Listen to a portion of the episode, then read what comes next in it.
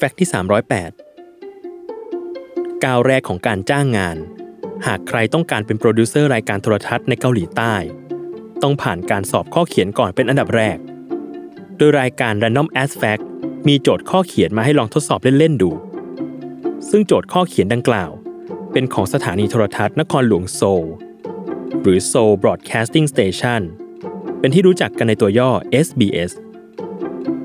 มีคำถามที่ต้องตอบทั้งหมด 2 ส่วนด้วยกัน ส่วนแรก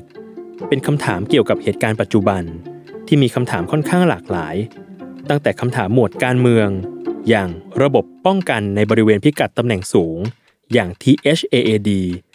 และ ICBM ย่อมาจากอะไร หรือหมวดการศึกษาและสังคมที่ถามว่า จงอธิบายความแตกต่าง ระหว่างความเป็นจริงเสมือน และความเป็นจริงเสริม หมวดกีฬาที่ให้บอกว่านักฟุตบอลอย่างลีโอเนลเมสซี่ หลุยส์ซัวเรส และเนย์มาร์มีสัญชาติอะไร แม้กระทั่งหมวดบันเทิงและวัฒนธรรม ที่หากใครไม่ใช่ตัวจริงด้านนี้คงตอบได้ยาก อาทิเช่น จงบอกจำนวนสมาชิกวงต่อไปนี้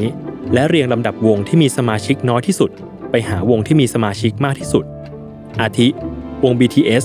วง Twice และวง The Beatles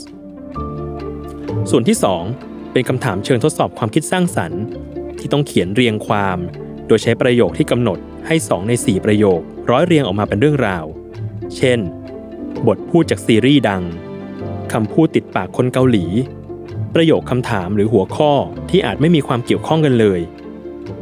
ข้อเขียนมีคะแนนทั้งหมด 100 คะแนน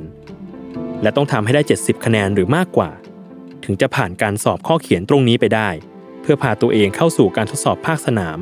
ในฐานะโปรดิวเซอร์และการสัมภาษณ์ในรอบสุดท้ายต่อไป